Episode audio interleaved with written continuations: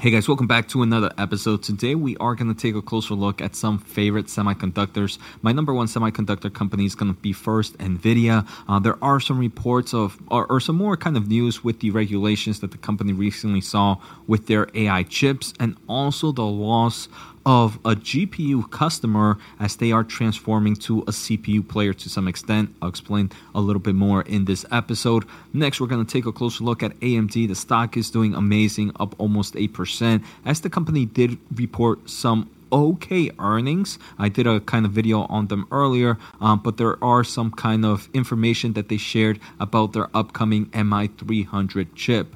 Um, the net final company is going to be Intel, and like I mentioned, that's going to go more with Nvidia, uh, where some of their they're getting some customers as there is too much GPU shortage that is maybe forcing some AI customers to start to think about the CPU space. Uh, so all that in today's episode and more. I want to thank the Motley Fool for sponsoring this video, and check out fool.com slash Jose for the 10 best stocks to buy now. With that link, you get a promotional offer for the subscription service service. Now, let's continue with today's episode. So, the first thing I want to take a closer look at is reports that NVIDIA rushes their GeForce RTX 4090 shipments to China before U.S. exports ban takes effect on November 17th.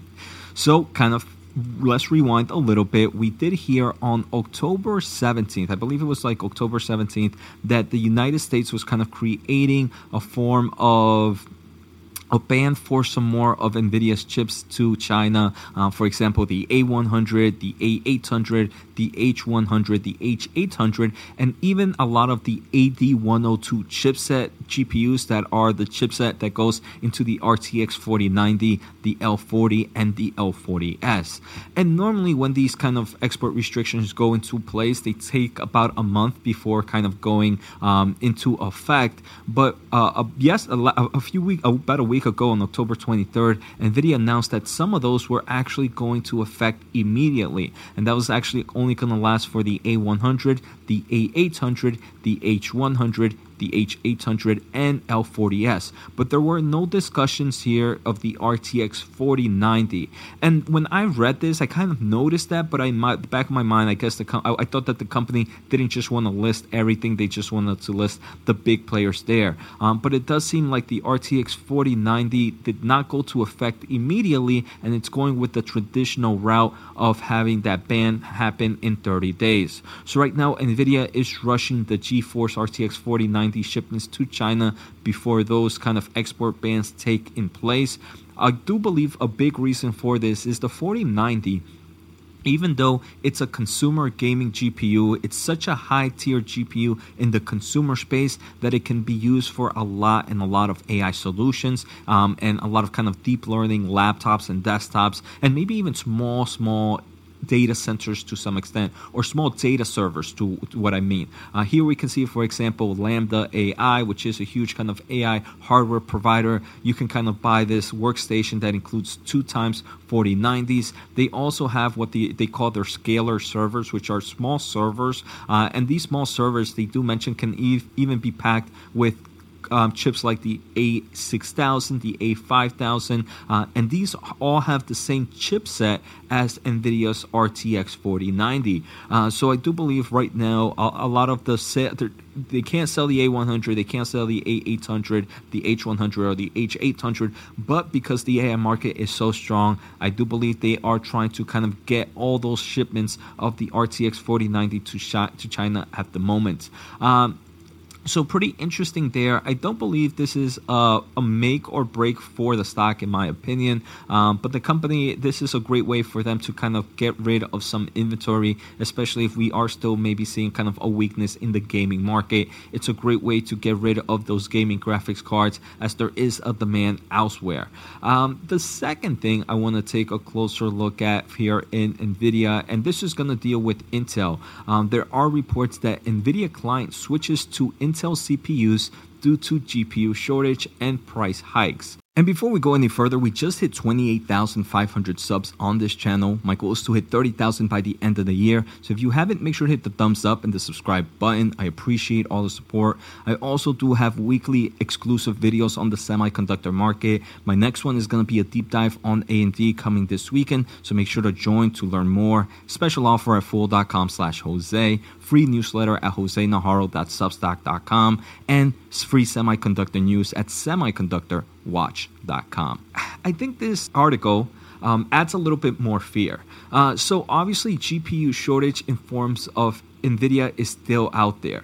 But I do believe if this client really needed the GPU power or, or needed the GPU strength, there's other competitors in the space. There's AMD's MI250, there's Intel's Gaudi 2 um, accelerators as well. So, in my opinion, for this customer to be changing because of GPU shortages and price hikes, it means that they know that they don't necessarily need that kind of computational power. And at the end of the day, CPUs are still great for certain AI workloads. We've actually talked about it in this channel uh, uh, uh, numerous months ago on June, I believe, when we read this article from IEEE Spectrum that the case of running AI on CPUs isn't dead. And they kind of even showcase a few large language models that were run and and and and trained perfectly using Intel Xeon's fourth generation processor. A big AI company, Hugging Face, has actually made plenty of documents starting from May 16th of 2023 that large language models obviously can do really well with things um, with GPU accelerators, but it is not impossible and it's pretty much optimized to also be done with Intel CPUs. Uh, and they do mention that these are probably meant, they, they kind of showcase a solution where uh, Intel CPU was actually used, uh, used to kind of pre train a lot of different models. And that's why I think it's a little bit more important to know about what's, what the customer is actually using. Um, just because you're doing something in the AI market doesn't necessarily mean you need a GPU. You can be perfectly fine with a CPU data center, and that's what a lot of companies have done in the past. Uh, so I do believe that kind of article adds a little bit more fear to the GPU market um, in the AI market. But right now, there's still such a huge demand for GPUs that I don't believe NVIDIA investors should worry about anything. Um, should, should, should worry about it. Uh, we did hear from Intel's most recent earnings, though, that while the industry has seen some wallet share shift between CPUs and accelerators over the last several quarters, as well as some inventory burn in the server market, they do see signs of normalization as they enter in quarter four in forms of CPU spending.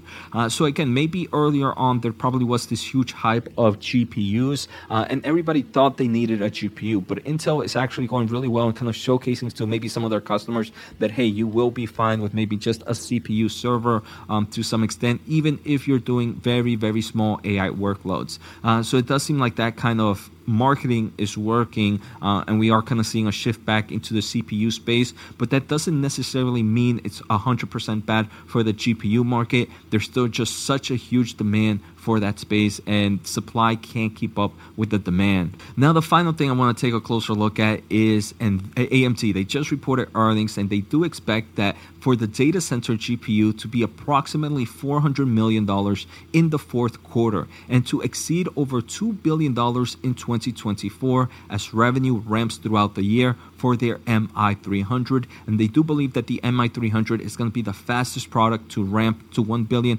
in sales in AMD history. They're obviously going to explain a little bit more during their December AI event. And I do believe this AI event is also going to be more of a data center event as well. Um, but overall, it just kind of showcased that even if you are second or third place here in this space, $2 billion is good, but remember nvidia in their most recent quarter did 11 billion in one quarter. So we can see amd even being the second even being this gpu shortage they still can only are limited to i guess things like advanced packaging and manufacturing as well um, in the advanced packaging. But $2 billion is, is crumbs. And at the end of the day this is something that i've actually been bullish about amd i do believe even the crumbs for amd are great news for their financials and that's why we do see the stock being up over 7.5% at the moment. Uh, so, NVIDIA shareholders, we do have earnings next month. Uh, obviously, stay tuned to this channel. Make sure to hit the thumbs up. Make sure to hit the subscribe button as we are going to be doing a deeper dive here. Uh, so, take care, have a good day, and see you next time.